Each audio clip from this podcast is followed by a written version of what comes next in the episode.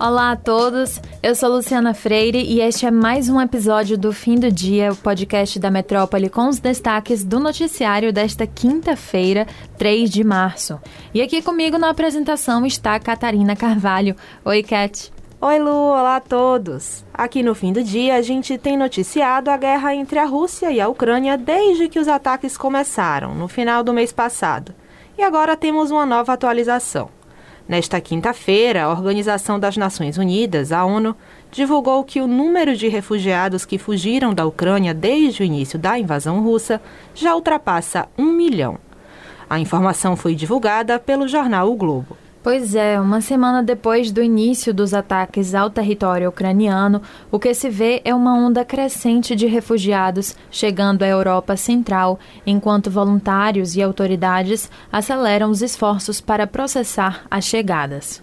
Ainda segundo informações da organização, a maioria dos ucranianos fugitivos cruzou para a União Europeia pelo leste da Polônia, Eslováquia, Hungria e o norte da Romênia. A Agência de Refugiados da ONU também acredita que o conflito deve desencadear a maior crise de refugiados da Europa neste século. A afirmação leva em consideração a intenção das forças russas de avançar em direção à capital Kiev e outras cidades ucranianas.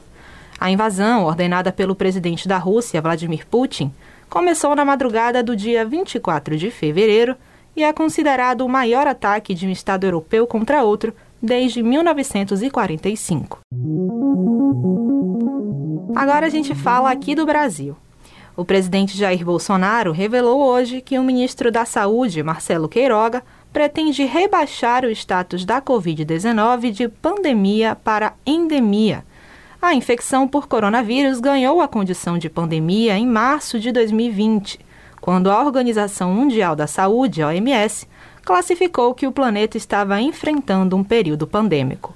Se o rebaixamento realmente acontecer, como prevê Bolsonaro, a doença vai deixar de ser vista como uma emergência de saúde e muitas das restrições, como o uso de máscaras, proibição de aglomerações e exigência do passaporte vacinal, não serão mais aplicadas.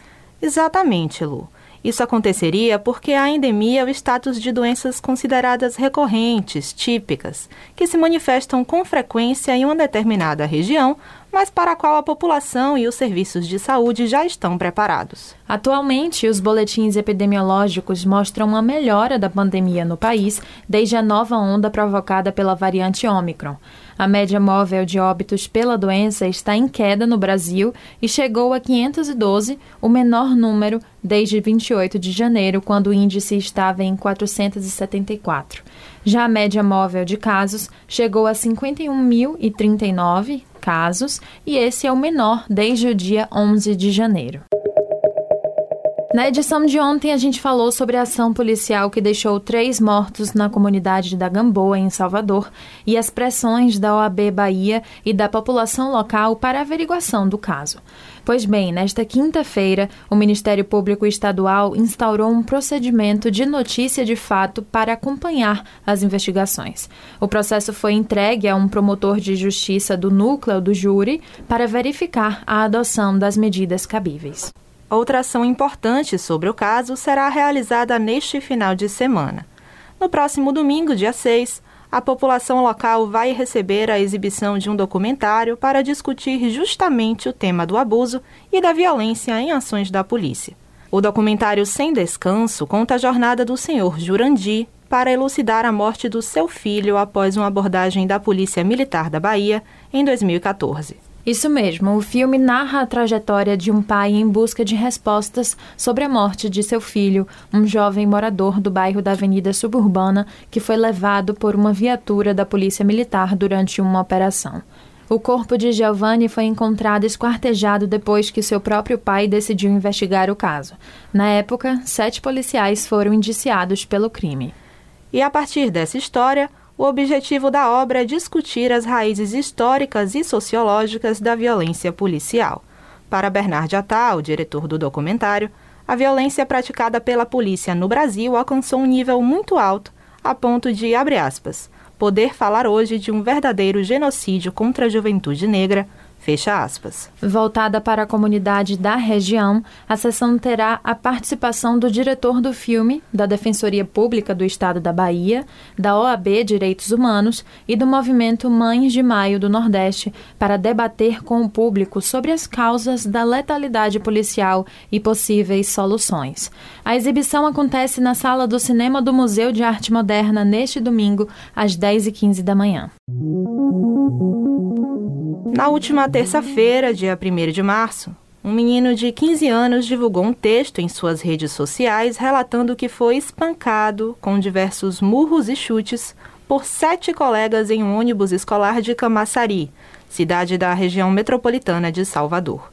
O ataque foi motivado por homofobia. Após a repercussão do caso que aconteceu no fim de fevereiro, os adolescentes que agrediram o menino vão prestar depoimento à Polícia Civil, que já confirmou que o ato de violência foi mesmo motivado por homofobia. Em seu depoimento, o adolescente afirmou que sofria frequentes agressões por parte dos sete colegas já identificados pela polícia.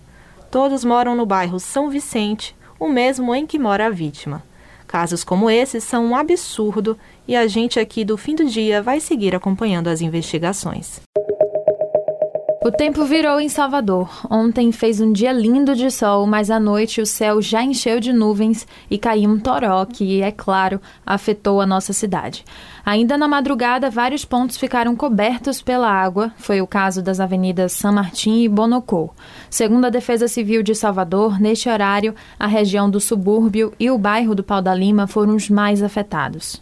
Por volta das 7 horas da manhã, o fim de linha da boca do rio estava alagado e pedestres ficaram ilhados no ponto de ônibus. No Ixiepe, os motoristas encontraram dificuldade para passar pela Avenida Professor Ribeiro.